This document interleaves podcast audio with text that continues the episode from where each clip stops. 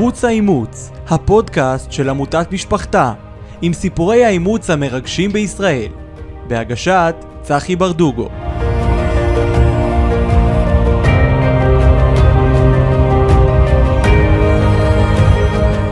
שלום וברוכים הבאים לערוץ האימוץ. אני צחי ברדוגו.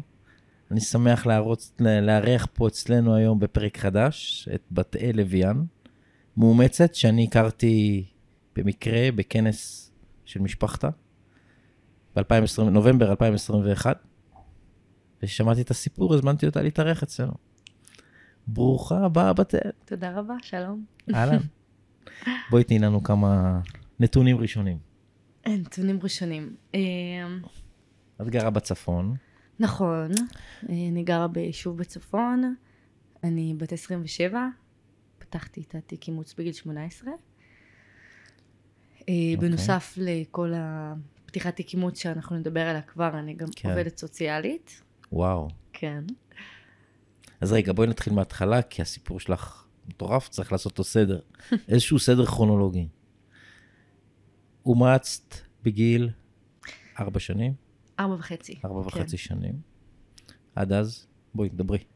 שתפי אותנו. אוקיי. Okay. אמ, um, אני גדלתי במשפחה הביולוגית שלי עד אזור גיל שנתיים, אולי שנתיים וחצי. Uh, בגיל שנתיים וחצי פחות או יותר uh, העבירו אותי מהבית של אימא שלי לבית ילדים. Uh, שם גדלתי... למה? את יודעת למה? את יכולה לפרט? את יכולה כן. להסביר? אני יודעת ש... אני יודעת שהוצאתי מהבית בצו. אני לא יודעת עד הסוף אה, מה היה שם באותו ערב, אבל אני יכולה להגיד שהסיפור התבהר לי, כל הזמן הוא מתבהר עוד קצת. יש לך אחים, אחים ביולוגיים מהערים? כן, אה, כשהוצאתי מהבית, באותה תקופה, היה איתי עוד אח שגדול ממני בשלוש שנים. אנחנו גדלנו ביחד בבית הילדים. וגם הוא, אה, אוקיי. כן, הוא גם אומץ. אה, בהמשך הסיפור, אנחנו בעצם אה, הפרידו אותנו. בחרו, שחשבו שהדבר הנכון יהיה באמת להפריד אותנו. אה, זו סוגיה שאפשר לדבר עליה. אתם בקשר היום? כן, אני בקשר איתו. כן, לא בקשר מאוד מאוד מאוד קרוב, אבל אנחנו עושים שיחות מדי פעם. קשר בעיקר של תקופות uh, מורכבות יותר. Mm. אני מרגישה שאני נמצאת שם okay. אוקיי. בתקופות מורכבות יותר. ואת יודעת למה נמסרתם לאימוץ? אז... אז אני, אני, יודעת ש, אני יודעת שהיה לנו הזנחה, הייתה לנו הזנחה מאוד מאוד חמורה בבית. אני יודעת ש... אמ, אני יודעת שהיה המון המון בכי מהצד שלי בתור תינוקת והשכנים היו מתלוננים. למדתי בעבודה סוציאלית על חוק חובת דיווח שיצא קצת לפני שהוציאו אותי מהבית אני חושבת. אז אני מאמינה שלחוק חובת דיווח יש חלק גדול בזה שאני היום יושבת איתך פה. בעצם ככה קצת לסבר את האוזן, חוק חובת דיווח בעצם אומר שאם אתה מודע לזה שיש התעללות או, או אה, הזנחה אה, של פעוט או של חסר ישע, אז מחובתך לדווח לרשויות. זאת אומרת האחריות מוטלת על האוכלוסייה כולה, לא רק על הבן אדם המתעלל. חשוב מאוד. שזה דבר שהוא מבחינתי... אני חושב שאנשים לא יודעים את זה. כן, אז, אז, אז חשוב שידעו. חשוב שידעו שאם אנשים יודעים על... אה, זאת אומרת, אם אני יודע על בית שבו יש התעללות או קושי של רווחה, כלכלי או תנאים קשים כאלה או אחרים, אני צריך לדווח. כן, אני לא כל כך חושבת שמדובר בכלכלי, האמת, אני לא... לא זוכרת שמדובר בכלכלי, אבל בוא נגיד לצורך העניין אם אתה, יש לך חשד סביר שיש איזשהו חסר ישע, אם זה פעוט או אם זה... התעללות או תנאים, תת תנאים. שהוא, כן, שהוא, כן, כן. אוקיי. בייחוד בסוגיות של אלימות. אז עברתם לבית אה, ילדים בגיל שנתיים וחצי? אז עברנו לבית ילדים. אה, לי יש זיכרונות נפלאים מבית הילדים. וואלה, כמה שנים היית שם? הייתי שם שנתיים, אולי יותר, אה, יש עד היום איזשהו סימן שאלה כזה מעל הראש שלי, סביב השאלה באיזה שלב באמת נכנסתי לבית הילדים. אה, אה, אולי זה היה בגיל שנתיים וחצי, אולי זה היה בגיל שנה, אני עד היום באמת לא יודעת. אבל, אבל כן, ביליתי שם כמה שנים. בית הילדים הייתה לי מטפלת אישית, לכל אחד יש את האישית שלו, ככה זה נקרא, שהיא בעצם הדמות שהכי קרובה לדמות אם. אה, היא הייתה מוציאה אותי מהגן, היא הייתה יושבת איתי, הייתה משחקת איתי.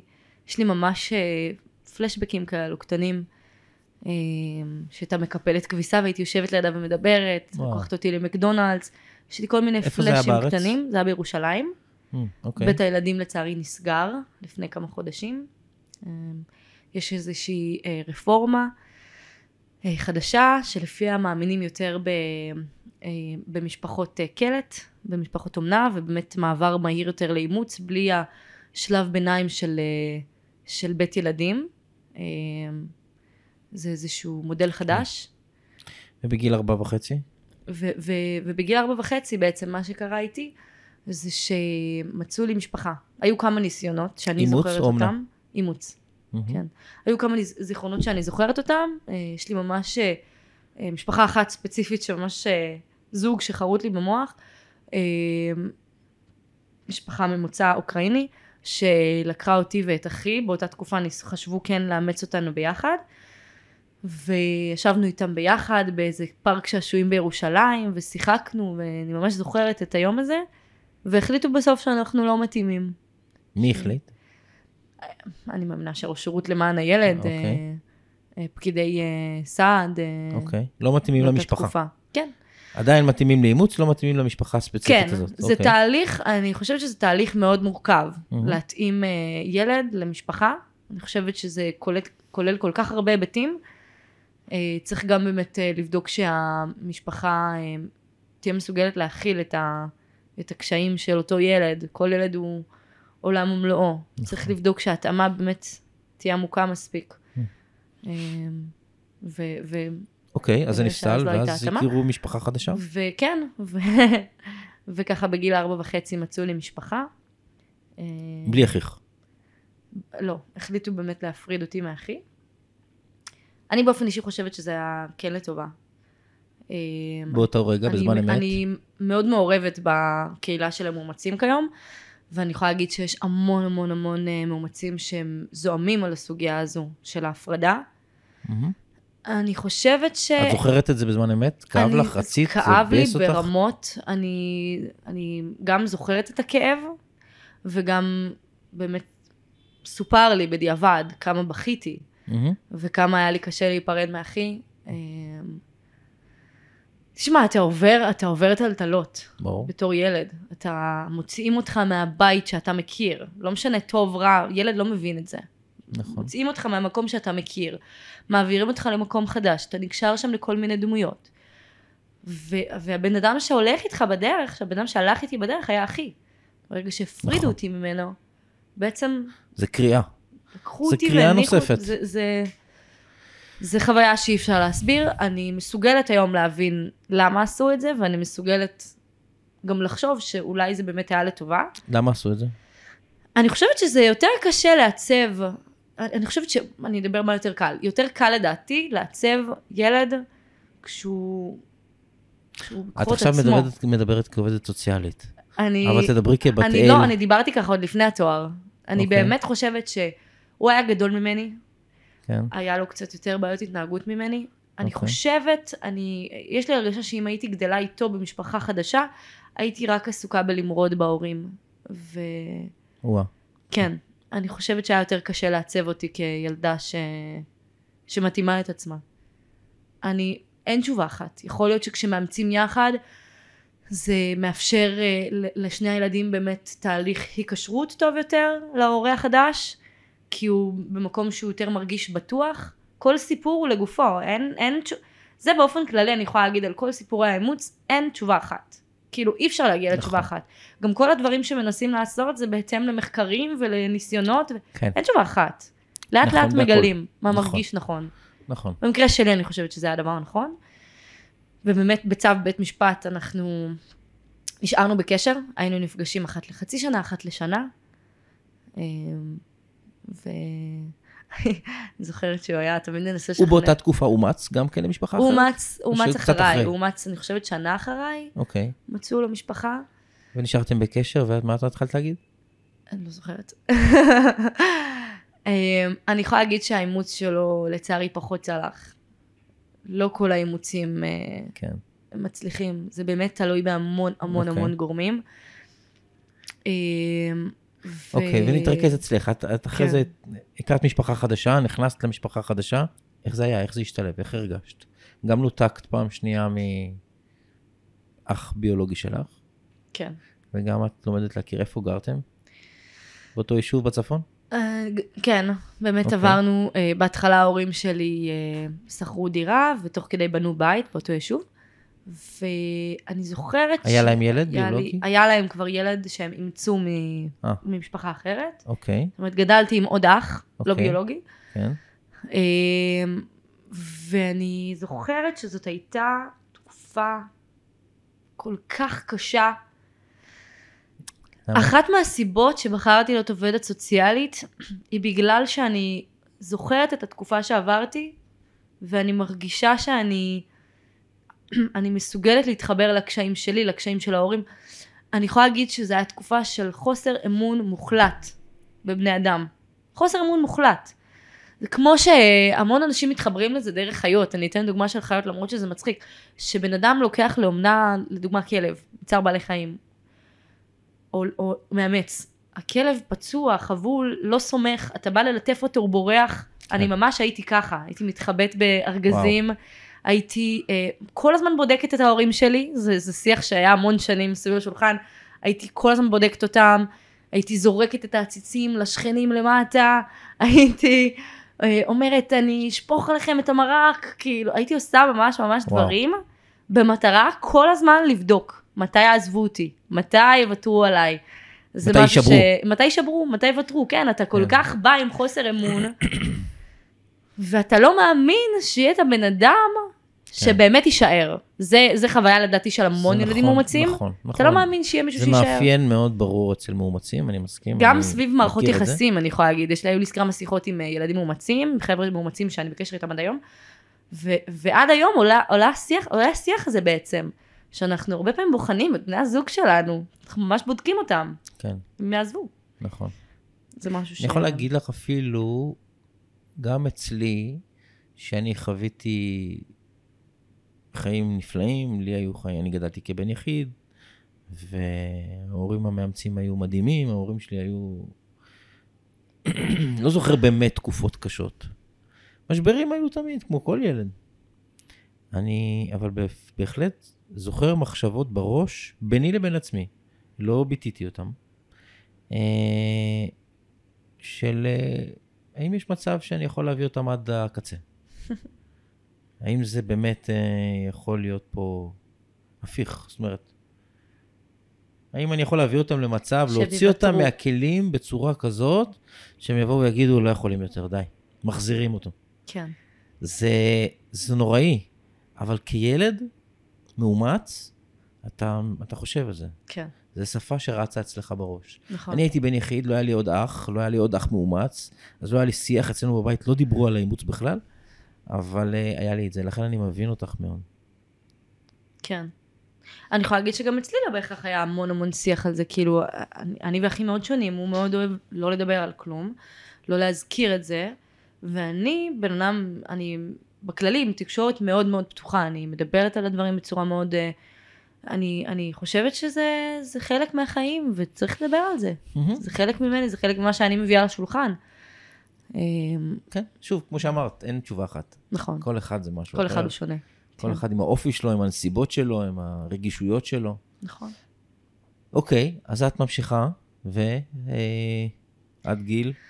היו לי, אני באמת אומרת, היו לי המון המון שנים של בדיקת גבולות. המון המון שנים של uh, סיוטים, של uh, ממש חלומות חוזרים על עצמם, של איך האמנת לנו שנישאר, והשכנים מצטרפים לחלום, והגננות, וזה היה ממש מסיבה שלמה בתוך הראש שלי. Uh, את סיפרת לי. משהו שאני זוכר, ואני רוצה שתדברי על זה, כן, אה, שאת רצית לפתוח את התיק כבר לפני. בדיוק, כבר לפני גיל 18.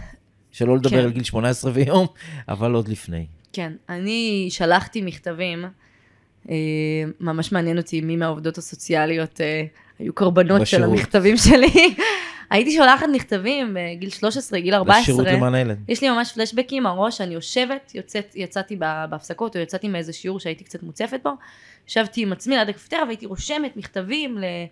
אני לא אגיד שמות, כל מיני דרגים מאוד מאוד בכירים בשירות למען הילד, אה, של למה רק מגיל 18 אפשר? למה אתם קובעים לי מתי אני אוכל להבין מה היה לי בילדות? כאילו, אוקיי. לא הבנתי את זה בתור ילדה. כן. היום אני מבינה את זה, אגב. כן. היום אני מבינה את זה, אני חושבת שיש דברים שאתה צריך כלים להתמודדות איתם, ואני חושבת ש... אני חושבת שצריך להגיע לאיזושהי בגרות אה, רגשית בשביל להתמודד איתם. אני לא החוק קבע שיש הבגרות היא בגיל 18 לגבי כל דבר, דרך אגב. כן, זה לא משהו ואני שקרה. אני, אני די מסכימה עם זה היום. אז לא הסכמתי, והייתי ממש שולחת מכתבים ומנסה, ואני זוכרת שמאוד היה חסר לי הקהילתיות של עולם האימוץ. כאילו, אני מדברת איתך על גיל 14, גיל 14 שלי, רק התחיל הפייסבוק, אה, עדיין לא היה קהילות. וכל הזמן ניסיתי באמת לעשות, לארגן לעצמי איזשהו מקום כזה, שאני אוכל לדבר בו על הדברים האלו, לא היה את זה באותה תקופה. איך ביטית את ה... אה, הייתי מגיעה לשירות למען הילד, הייתי עושה טלפונים, הייתי מגיעה פיזית, ובאמת אה, דרבנתי את העובדות הסוציאליות לעשות אה, סמינרים ודברים, ולתת לי את מה שהייתי וחוץ צריכה. מהשירות למען הילד? כתבת? אה, כן, הייתי, אה, מצאתי באינטרנט אה, עיתון שקראו לו אימוצטון, אם אני לא טועה באותה תקופה. אני חושבת שהיה בחור בשם יובל שניהל את זה, שהייתי פשוט מדברת איתו. אימוצטון. ו- כן, אוקיי, והייתי פשוט כותבת כתבות ל- ל- וואלה. לעיתון הזה, וגם עשו עליי כתבות במעריב לנוער. אה, נורא ניסיתי להוציא את זה החוצה, כאילו. אנחנו מדברים על תחילת סיפור. שנות 2000, אה, נכון? כן, משהו כזה. אה, לא קצת אחרי, אוקיי, קצת אחרי, אני נולדתי ב-95. אה, אוקיי. וזהו, והגיע גיל 18. והגיע גיל 18, אוקיי, שיתפת ההורים שלך? תמיד, לאורך כל הדרך. כן. חיכית לגיל 18 ויום? חיכיתי מאוד. חיכיתי והיה לי צורך. כל... אני חושבת שאחד מה... אחד, מה... אחד מהחששות שליוו אותי לאורך כל התהליך, לפני פתיחת תיק האימוץ, מה שבאמת הוביל אותי לפתיחת תיק האימוץ, היה הפחד מהחמצה. משהו שהיום אולי מכנים פומו. וואו, קשה לי לשמוע היה את לי זה, כן. ממש פחד מהחמצה. הפחד הכי גדול שלי, החרדה שהייתי הולכת לישון איתה בלילה, הייתה שאני יום אחד אחליט לפתוח את התיק אימוץ, כשאני אהיה כבר מבוגרת יותר, ולא יהיה לי את מי להכיר. ההורים כבר ימותו, לא יהיה לי עם מי לדבר, לא יהיה לי איך לגלות את האמת. אני פתחתי את התיק אימוץ בשביל לדעת, שלא לפספס את ההזדמנות לדעת. בגלל זה גם נורא פחדת בגיל 14, כן, שלא יהיה לי את ההזדמנות, זה היה החשש שלי בגיל 14. ש- שאימא שלי תמות כבר, ואבא שלי ימות, וכאילו לא יהיה לי עם מי לדבר. זה היה הפחד שלי. זה מדהים. אני לא, אני ממש לא חשבתי ככה. כן? אצלי זה ממש לא היה בראש. אני בכלל לא הייתי בראש של הורים ביולוגיים. במובן הזה הייתי מאוד אנוכי. לא חשבתי על זה, לא למה חיכיתי. פתחת את התיק אז? לא, ממש לא. אני פתחתי את התיק בגיל 47. מהמם. ממש לא, ובגיל 18 אפילו הסבו את תשומת ליבי, אמא שלי אמרה לי את זה. אתה יודע, גיל 18, אתה זכאי לזה, אני מוכנה ללוות אותך אם אתה רוצה, אתה רוצה ומה הרגשת לבד?" באותה תקופה? אמרתי לה, לא, שום דבר. לא רוצה שום דבר. כן. הייתי מאוד טוטאלי מבחינתי, זו תגובה מאוד מאוד טבעית. כן. כן, הייתי טוטאלי.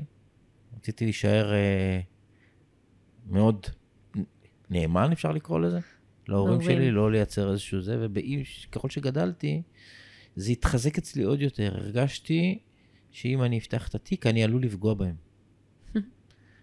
ועלול לערער את הקשר המאוד חזק שהיה בינינו. אה, ואז אני פתאום, את יודעת, הם יחשבו שאני מחפש לי עצמי איזה הורים חדשים. שהשתמשת איזושהי בהם תחר- ואתה איזושהי עכשיו... אה, תחרות, כן. ופתאום יהיה מה להשוות, ופתאום הם ירגישו... לא רציתי את זה. לא רציתי כן. להיכנס לזה בכלל. המחשבה שיש מצב שהם ייפגעו, אפילו שהם לא יגידו לי את זה, והם לא היו אומרים לי את זה. שהם כי הם היו מאוד ליברליים, מאוד חופשיים. המחשבה שהם, שהם ייפגעו, קחו את זה בצורה הזאת. לא יכלתי להתמודד איתה. כן, אני יכולה להגיד שזה שיח שדווקא כן היה אצלנו בבית. אני באתי להורים שלי לפני פתיחת תיק האימוץ, ואני אמרתי להם, אתם יודעים שאני עושה את זה כי אני רוצה לדעת את האמת. זה לא תחליף. כאילו, היה לי מאוד חשוב שהם ידעו. כן. ואני יכולה להגיד היום בדיעבד, הייתה לי שיחה עם אבא שלי לאחרונה. שדיברת איתם ככה. כן, אני מאוד מאמינה בלדבר וכאילו לתקשר את מה שאתה חושב ומרגיש. כן. והייתה לי שיחה, אני חושבת לפני חצי שנה עם אבא שלי, וגיליתי שהוא באמת הסתובב עם פחד. לפני שאני פתחתי תיק אימוץ, הוא פחד שאני, שזהו, שכאילו הוא היה שלב בדרך, וזהו. תשמעי, זה טבעי. זה פחד מאוד טבעי, ו- וחשוב שנייה לשים את זה על השולחן ולדבר נכון. על זה, זה... טבעי. אבל אבל פתחת. אתה יכול גם להיות הילד של ההורים שלך, וכשאני אומרת ההורים שלך, אני מתכוונת להורים המאמצים, כן, ברור. ועדיין את יכולה גם וגם. לרצות לדעת מי ההורים הביולוגיים, מי נכון. הביאו אותך לעולם, מאיפה אפשר גם באת. זה- זו סוגיה, זה בדיוק המשפט הראשון שאמרת. זה משתנה מבן אדם לבן אדם, זה מאוד מורכב. אני, עם כל מה שאני עברתי בשלוש שנים האחרונות, וכל כך הרבה מאומצים שפגשתי בתקופה הזאת, כל אחד לוקח את זה למקום אחר, כל אחד מגיע ממקום אחר, כל אחד עם רגישויות אחרות. זה משתנה מאוד, זה בהחלט כן. מה שאת אומרת. כן. אבל בואי נתקדם. פתחת את התיק. פתחתי תיק האימוץ. אמ, בהתחלה אה, ישבתי מול עובדת סוציאלית, שהקריאה לי מדף את הסיפור, את, את ההיסטוריה שלי בעצם. אני יכולתי רק לבוא עם מחברת, אני לא יודעת איך זה היום, אבל באותה תקופה ככה זה היה.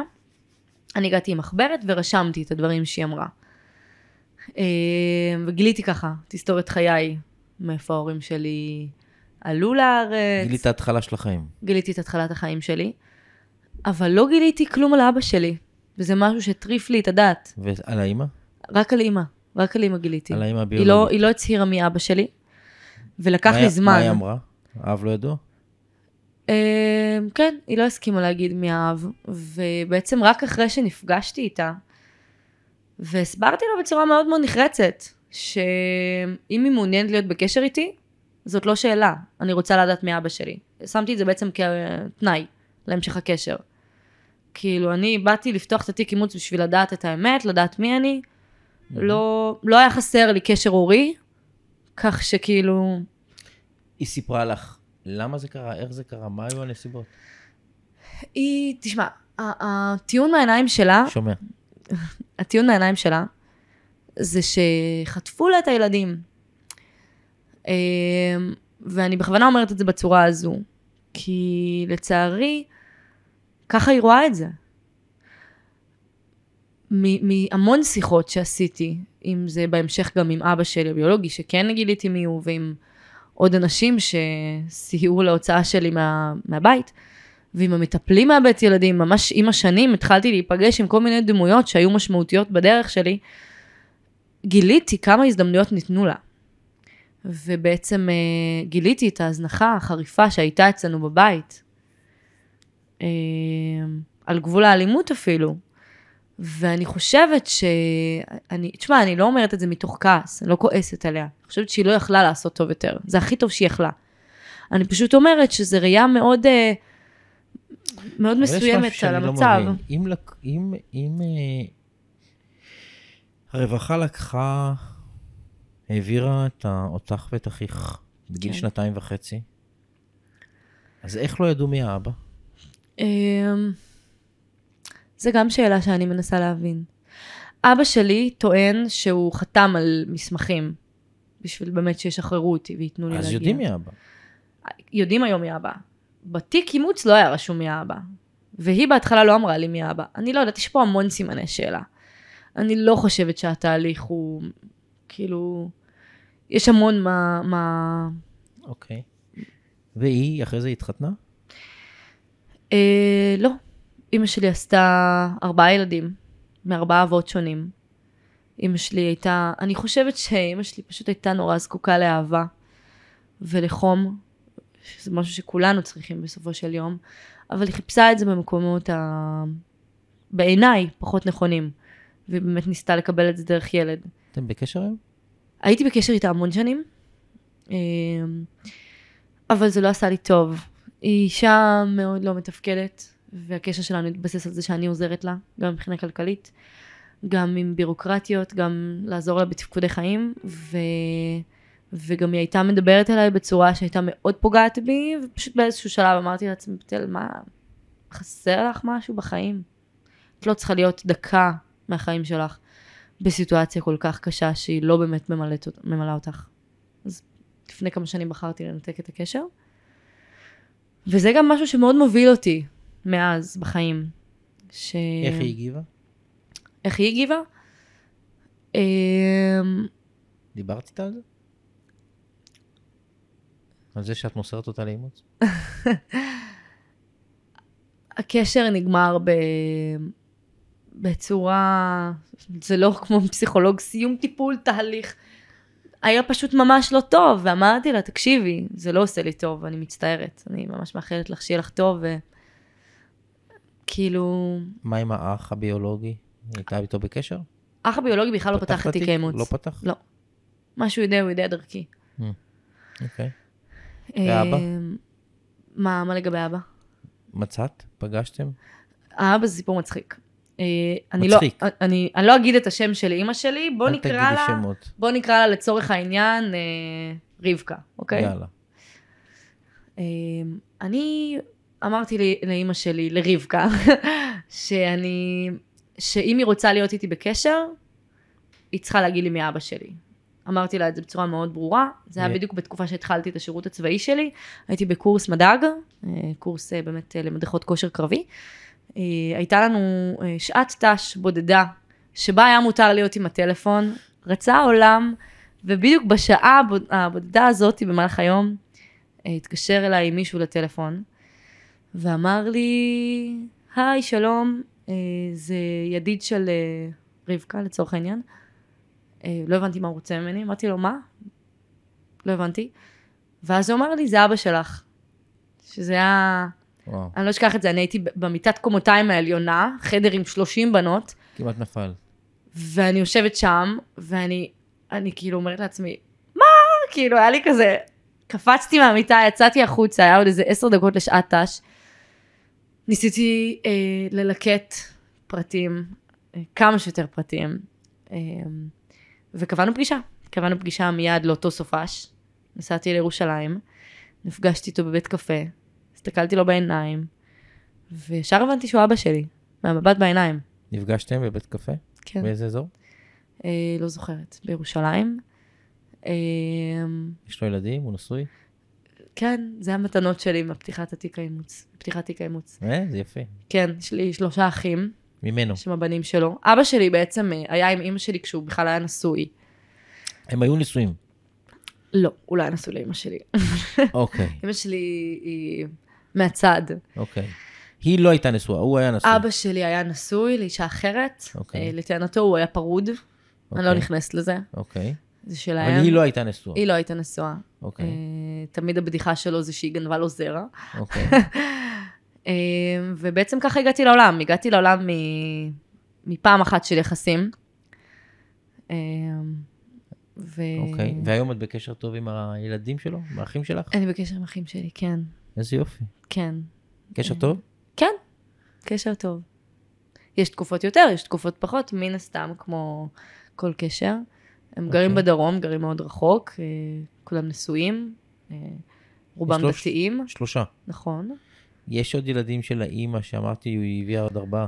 יש בקשר לי, איתם? יש לי אח אחד גדול, שכשפתחתי את תיק האימוץ הבנתי שהוא פתח את התיק כבר לפניי, התאכזב מהקשר עם האם והחליט שהוא לא מעוניין בכלום. בקיצור, יש לך לא מעט אחים, יש לי, כן. וכל מיני... זה, זה מה שאני חושבת שיפה בלהיות מאומץ, כן. שזה מלווה אותך, ותמיד יש הפתעות, תמיד קורים דברים, תמיד יש פתאום. איזה אח שאתה מגלה, או איזה דוד, או איזה... אוקיי. כן, אז יש לי עוד שני אחים שאני עדיין לא מכירה. שמתישהו בחיים אני אכיר. בדיקה גנטית עשית? האמת שלא, עדיין לא. כן, זה חלק מה... אני מציע לך. כן? מזמ- אני מזמין אותך לעשות בדיקה. שזה אומר מה? תסביר לי, לעשות בדיקה. עשה בדיקה גנטית, אני לא יודע אם יאשרו לך פה בארץ, אני חושב שכן, במאומצים בדרך כלל, זה דורש אישור, ובדרך כלל מאשרים, בדיקת אבהות, את יכולה, בדיקה בחו"ל, יש בדיקות גנטיות מלאות, מהמם. שכבר נותנות לך ופורסות לך בדיקת DNA, דגימת רוק פשוטה, כן. אה, רואה התפלגות אה, גנטית, מבחינת עדות אתה מדבר? גם עדתית, והשורשים, ורלטיבס, איפה שיש לך, שאת לא יודעת עליהם, אה, ושהם לא יודעים עלייך. וגם בריאותית. כל מיני רגישויות, כל מיני דברים כאלה, זה דבר נורא יפה. אה, אני יכול להראות לך בהזדמנות איך זה נראה, יש לי את זה. נשמע מאוד מגניב. זה מאוד מגניב. אבל נכון שזה חלק. מהיתרונות בלהיות מאומץ? כן. כל הזמן יש לך דברים חדשים, הפתעות חדשות, אנשים חדשים שאתה יכול... אה, כן, תשמעי, בואי, אני. קיבלתי תשעה אחים פתאום, בן יחיד שנהיה. תשעה אחים. מטורף. כן, זה קצת הפתעה, בואי. אבל... כן. זה- אז, אז, אז באמת, כמו שאמרתי, יש לי אח אחד... אני אה, אמרתי את זה פעם, מהמם. סליחה, אבל אני אני זוכר שאני... אחד הדברים שהכי משפיעים עליי בעניין הזה, שזה נתן לי המון משמעות. זאת אומרת, אני במובן מסוים חייתי 47 שנים בלי חיים של מאומץ. ידעתי את זה ב top of mind שלי, אבל לא חייתי, לא היה לי את זה בראש, אף אחד לא, אף פעם לא דיברתי על זה, אף פעם לא התעסקתי בזה, לא היה לי שום דחף ללכת ולחקור ולבדוק. ופתאום חי, אני חי חיים של מאומץ, זה חיים אחרים. זה חיים עם המון משמעות. נורא עמוקים, חיים עמוקים, מהמם. וזה נורא כיף. זה נורא כיף. נכון. גם אם שזה, גם שזה קשוח. גם שזה קשוח, גם שיש לזה היבטים לא קלים לעיכול. תשמע, אני חושבת, אני חושבת שבאימוץ, כמו בכל חוויית חיים מורכבת, יש לך המון דרכים להסתכל על זה. ואיך שאתה מסתכל על החוויה, ככה אתה בעצם מגדיר אותה. כשאתה מסתכל על זה ואומר זה מעניין, זה מלמד, זה נותן משמעות, אז החוויה שלך היא בהתאם. יש מאומצים שאני מכירה שמסתכלים על זה בצורה ממש שונה, ו... וזו חוויה הכי כואבת בעולם. זה גם, דרך אגב, סיבה עיקרית שבאתי לתחום. אני חושבת שזה מאוד משפיע איך שאתה מסתכל על זה, ואנשים שאתה מדבר איתם על זה. אני אגיד לך עוד משהו שהיום את עוד לא אה, מודעת לזה אולי, או שאת כן מודעת, אה, אבל את עוד לא מרגישה את זה. אוקיי. את היום אדון לעצמך. נכון. את שופטת את עצמך, את מחליטה לעצמך את ההחלטות, ובעניין הזה, מתי שאת רוצה את פותחת את התיק, מתי שאת רוצה את פונה ומתעסקת, מתי שאת לא רוצה את לא מתעסקת. שיש לך ילדים זה אחרת. שיש לך נכון. ילדים שהם בוגרים כבר, Mm. לא קטינים, בוגרים. לא, אפילו הוא יכול להיות קטין אה, מבחינת אה, החוק, אבל הוא 16, 17, 14, הוא שואל שאלות. Mm. זה אחרת, אתה כבר לא, אתה לא בא למסע הזה לבד. שואלים שאלות, וזאת זכותם לדעת את זה, כי, כי זה גם הם זה קשורים לזה. משפיע עליהם, נכון. וזה מורכב יותר, מאוד. ושוב, עוד היבט שעושה את זה מאוד מעניין. אז היום, עד ש... תתחתני ותביאי ילדים, את יכולה ליהנות מה... בדידות בהחלטות האלה. זה לא בדידות, אלא בדידות בזה שאת עם... עצמאות. רק עם עצמך. כן. מה את עושה היום? היום אני עובדת סוציאלית. אחת מההחלטות שקיבלתי זה באמת אה, להקדיש את. חיי לנושא הזה. וואו. בהמשך אני מאמינה שאני אחקור כל מיני סוגיות שקשורות לאימוץ, לאומנה. אבל אה, כן, אה, החלטתי להשתמש ב... בחוויות החיים שלי, בניסיון כמתנה. העשיר הזה. כן, כמתנה. להסתכל על זה כמתנה ולהשתמש בה בהתאם. לתת אותה החוצה גם. מהמם. כל הכבוד לך, וואו. תודה. ולאיזה כיוון את הולכת? אה, אני, אני בדיוק עכשיו מחשבת את כל הצעדים שלי, אבל אני מתקדמת לכיוון של אימוץ ואומנה. אני רוצה את לעזור. רוצה ל- להשתלב בשירות למען הילד? אני עדיין לא יודעת אם אני אעבוד במערכת... אה, אני לא יודעת עדיין אם אני אעבוד בגוף פרטי או במערכת פורמלית. ו... אה, לא כי אני לא מאמינה שהם טובים, אני, אני מאמינה שזה המקומות שהכי כדאי להשתלב בהם, אבל אני גם חושבת שאני נורא רוצה לשנות דברים, ולפעמים זה יותר קשה במערכות גדולות שמצריכות כל כך הרבה אישורים וכל כך הרבה בירוקרטיה. אני לא, לא חושבת שהייתי עושה את זה לעצמי. אה, בשלב משמעותי עכשיו של אה, בחירת הצעדים. מדהים, באמת. כן. משהו חשוב אני- שממש היה לי לדבר עליו, קדימה, משהו ממש חשוב שהיה לי לדבר עליו, יותר נכון? קדימה. אה, זה... זה בעצם כשילד פותח את התיק אימוץ, יש לו המון המון המון חששות.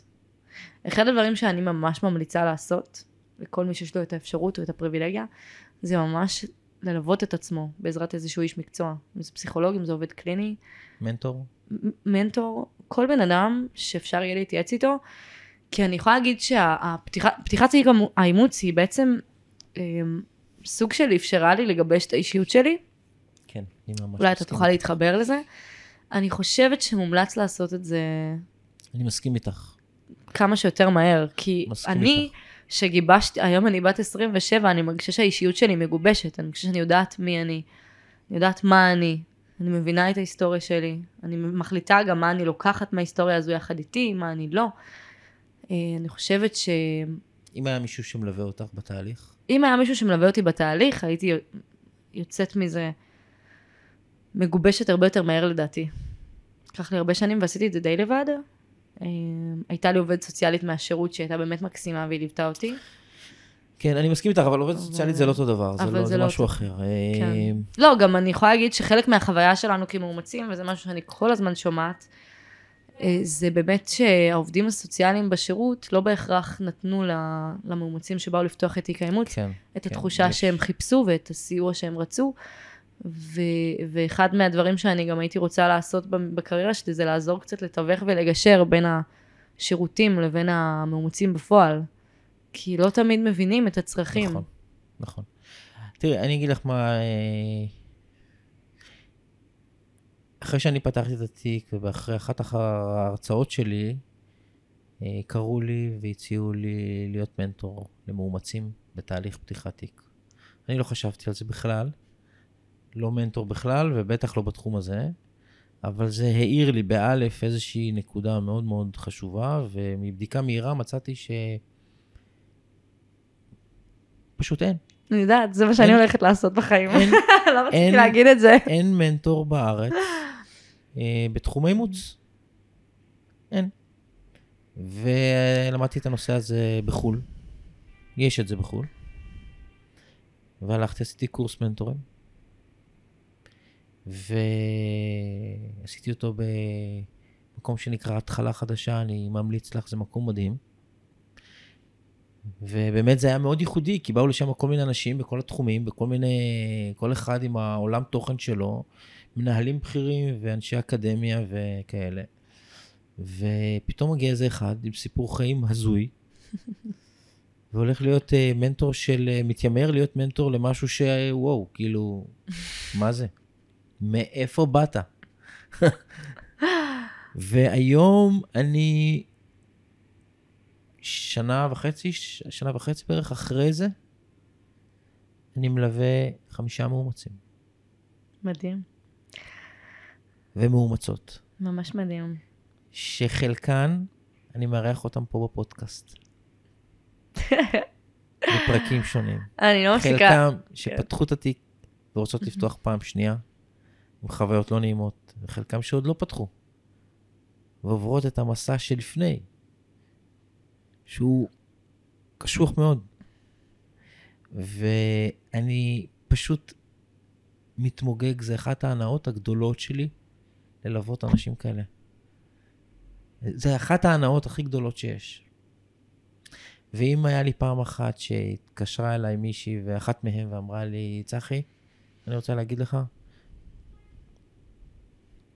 בזכותך החלטתי שאני פותחת את התיק והולכת לפגוש את אבא שלי.